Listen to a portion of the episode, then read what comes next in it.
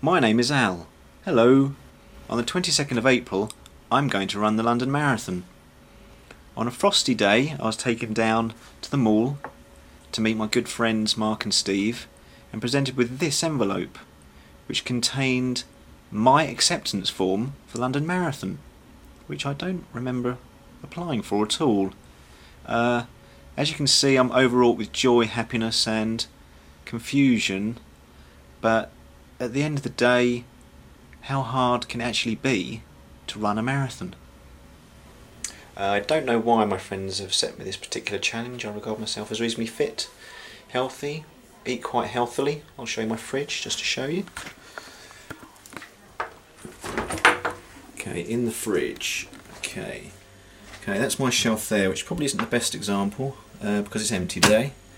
Um, but saying that, I do have a tomato, which is a piece of fruit or a vegetable, or both, depending what you think of it. So actually I do have something. It's not as embarrassing as that. But I'm just making myself a meal here uh, to eat just now. I might put a little bit of butter in, just to sort of thicken it up. But that's, uh, yeah, that's going to be my uh, nutritional, healthy meal for today. Thanks very much.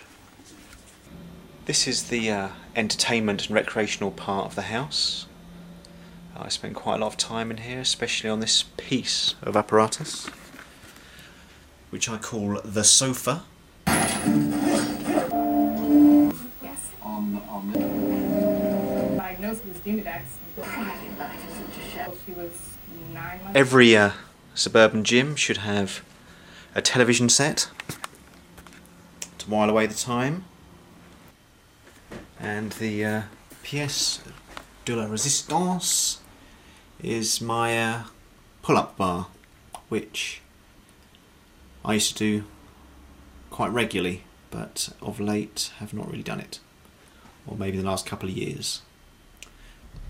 Well, by this little brief tour, it's kind of awoken me to a thinking I'm going to have to do some kind of training for this marathonical feat that's been uh, sort of set before me.